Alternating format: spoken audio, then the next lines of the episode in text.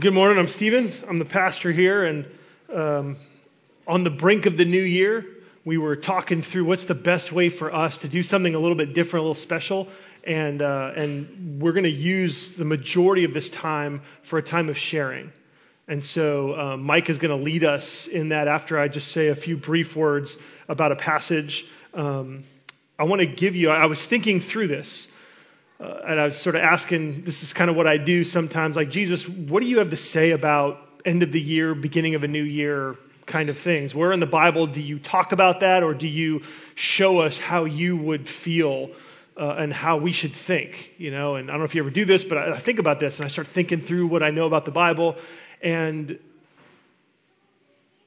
I just came down to Revelation 2 and 3 uh, there's a place there where Jesus comes to the seven churches that are in a particular region of the world, and he speaks to those churches. And it's kind of a looking back and evaluation period for these churches. And I thought, hey, this would be great. Uh, and so this is going to give you an example of how Jesus sees the church, how Jesus sees his church. Um, and uh, the verses that we're going to be looking at are in the book of Revelation, chapter 2, verses 1 to 7. This is just one of the seven churches that Jesus uh, looks at and evaluates and, and speaks to. The verses are in your bulletin. They're also going to be up on the screen. We're going to walk through these verses um, just for a few minutes briefly before Mike then comes up and he's going to lead us in a special time of sharing. And so I'm going to read some, talk some, read some, talk some. We'll just go back and forth like that, probably just for about five to seven minutes, and then we'll get into a time of sharing. So, um, so join me uh, in your bulletin or up on the screens, and let's look at Revelation 2. We're going to start with verse 1. It says this To the angel of the church in Ephesus, write the words of him who holds the seven stars in his right hand, who walks among the seven golden lampstands. And so this is a message to the church the message that goes to the church. Um, and Jesus is the one who's holding the seven stars in his right hand. Jesus is the one who's walking among the seven golden lampstands. And the seven lampstands are actually the churches. Okay, these are the churches. The book of Revelation is an incredibly highly symbolic book that's filled with all kinds of, it's, it's almost like watching someone else's dream in some ways. You know, how dreams sort of come at you and sort of come in waves and, and things like that. Well, so the lampstands are the churches. And what this verse means, what you need to get from this verse, is that Jesus is walking among the churches. So, what does this mean? This means that he is with us in the church. So we are gathered here together as a family. Jesus is with us in every place that we gather, and even when we are on our own, because we're part of his family, the church, Jesus is with us. Um, and so when you think about last year, um, he is with us in everything in this last year and in the year to come. He's walking with us, he is present among us. You're not alone. You're not alone. Sometimes being here together with others helps us to be more aware and sort of believe that He's with us because we speak to each other in ways. Sometimes we love each other in ways that reflect Jesus. Um, but even when we're by ourselves, Jesus is with us, and that's vital. And so He's the one who walks among the seven golden lampstands. And then this is what He says, verse 2. He says, I know your works, your toil, and your patient endurance, and how you cannot bear with those who are evil, but have tested those who call themselves apostles and are not, and found them to be false. I know you are enduring patiently and bearing up for my name's sake, and you have not grown weary. So Jesus starts his verse by saying, I know your works. And so he isn't just walking among us, but he sees us. So Jesus sees you. He sees you in all that you do. And his first word to us is a word of encouragement and affirmation. This is how Jesus starts. He says, I see your toil and your patient endurance. Verse 3, he says, I know you are enduring patiently and bearing up for my name's sake, and you've not grown weary. Friends, this is good news. This is good news because Jesus sees you when life is hard. You have to know this because when life is difficult, we feel sometimes like we're alone. When life is difficult, we feel like sometimes no one cares. And this verse, these two verses are telling us that every time it's difficult, he sees it. Every time you have to forgive someone else, he sees you doing that. Every time you have to confess your sin and try again, and the toil it takes, the endurance it takes, the patience that it takes, every time you're in a relationship that's disappointing and it's difficult to do what Jesus wants, he sees it. He sees it. Jesus is not, he doesn't think that life is easy. He doesn't think that, um, that if it's difficult, you're doing it wrong. It's quite the opposite. So every time you agree with Jesus that his ways are best, every time that following him takes work and effort and self discipline and struggle, he sees it. Every time following Jesus takes patience and endurance he sees it. So when you do these things, you are the light of the seven stars. Every time in this past year when you have done that, Jesus has seen it, and you are his lampstand lighting the world. You're not alone. He sees you. And so this is this is a this is a radical encouragement and affirmation of radical love. Right? This is Jesus acknowledging that there are times when to forgive is incredibly difficult. To be reconciled is incredibly difficult. Sometimes it's not easy to love, right? Sometimes it's not easy to be committed to Jesus, right? And so Jesus is calling us by this, by this affirmation. Um, I've heard somebody say, what gets rewarded gets repeated. And Jesus affirms the good things that we do, He sees them. Um, there are some people who, because they want to emphasize that our salvation is completely about what Jesus does, they sort of make it kind of irrelevant anything that we do, because Jesus already lived a perfect life for us, so we don't have to. And, and that's not what these verses say. These verses say that what we do matters and that every time you make the sacrifice, every time you make the effort to love and to care, to forgive and to reconcile, Jesus sees you and he says, I know. I know what you're doing. I see what you're doing, and I'm with you. I'm with you. So it's a call to love. It's also a call to truth. Um, verse 2 says you can't bear with the false teaching of those who are evil. And so what we see here is just that love and truth go hand in hand. Um, and so this is how it is um, with Jesus. You can't have love without truth. You can't have truth without love. And so, um, so we see this here.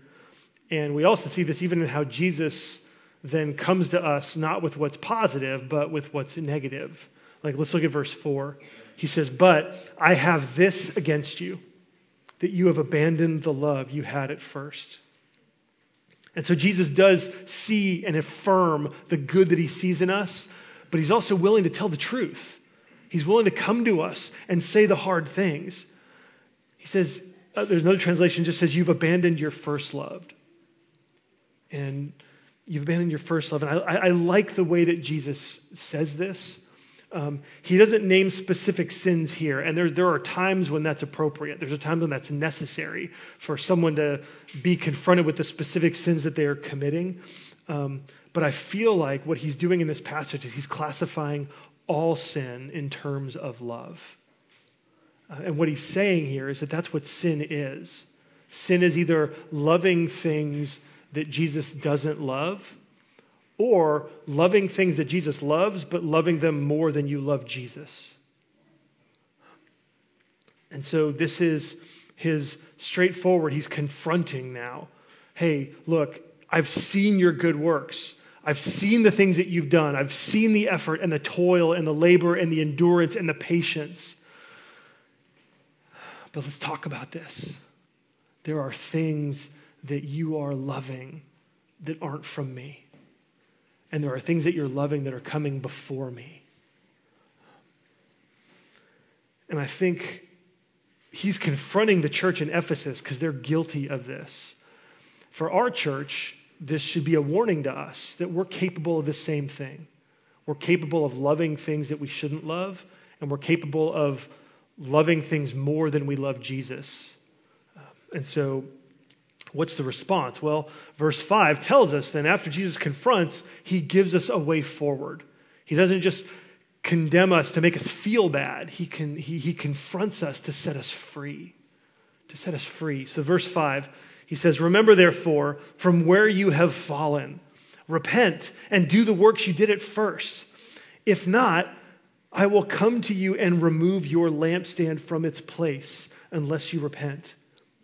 He who has an ear, let him hear what the Spirit says to the churches. And so, what's the solution from Jesus? Come back. If your heart has led you to love things that draw you away from Him, come back. Come back. That's what repent means. It means turn the direction of your life back toward Jesus. Remember what your life was like when you were in the center of his love? Like, you remember what life was like when you had this sense of assurance that Jesus was first and in some ways nothing else mattered? Remember the peace that that gave you? Come back to that. Come back to that. Um,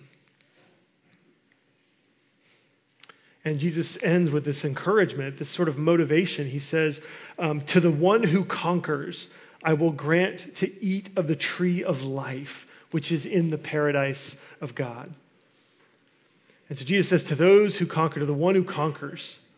Um, and conquering, in this case, means patient endurance, means hard work and effort to follow Jesus. And when we fail, it means to own it and come back right? It's not super complicated. In fact, the people, the men and the women that Jesus wants to fill the world with, are people who can hear and receive both of these messages. Who are working hard, they're putting Him first, that are striving by His power and grace inside of them to follow Him. And then when they don't, they turn and come back. Right? Jesus doesn't want to fill the world with people who have their act together Jesus wants to fill the world with people who know what it's like to be forgiven, who know what it's like to come back, who are very clear in their own life, in their own experience of what it's like to live far apart from Him and to come back. In some ways, for Jesus, the way to conquer is to walk the road that leads back to Him. Because that's the road that we want to offer to the world. And if for those who do this, who those who conquer through living by faith in Jesus, confessing their sins, and striving to follow him, for those who do that, you will inherit everything. You will inherit a brand new world. Jesus will give to you the opportunity to eat from the tree of life. The tree of life shows up at the very beginning of the Bible in the Garden of Eden, and it shows up at the end of the Bible, in the book of Revelation, at the end of this book, where you see this is the garden of God, and Jesus will nourish your soul forever. He will meet your needs, He will take care of you in the paradise of God. And when we do this, when we live this way, we conquer again by putting Him first. We conquer by coming back when we fail. And when we do those things, we again, we become stars and we become the light of the world. If you, if you can hear me today, respond. If you can hear me today, come back. If you can hear me today, remember that Jesus is or ought to be your first love. And come back to that first love and follow him. Let's pray. Jesus, thank you. Um, thank you for coming to us and for speaking truth in love.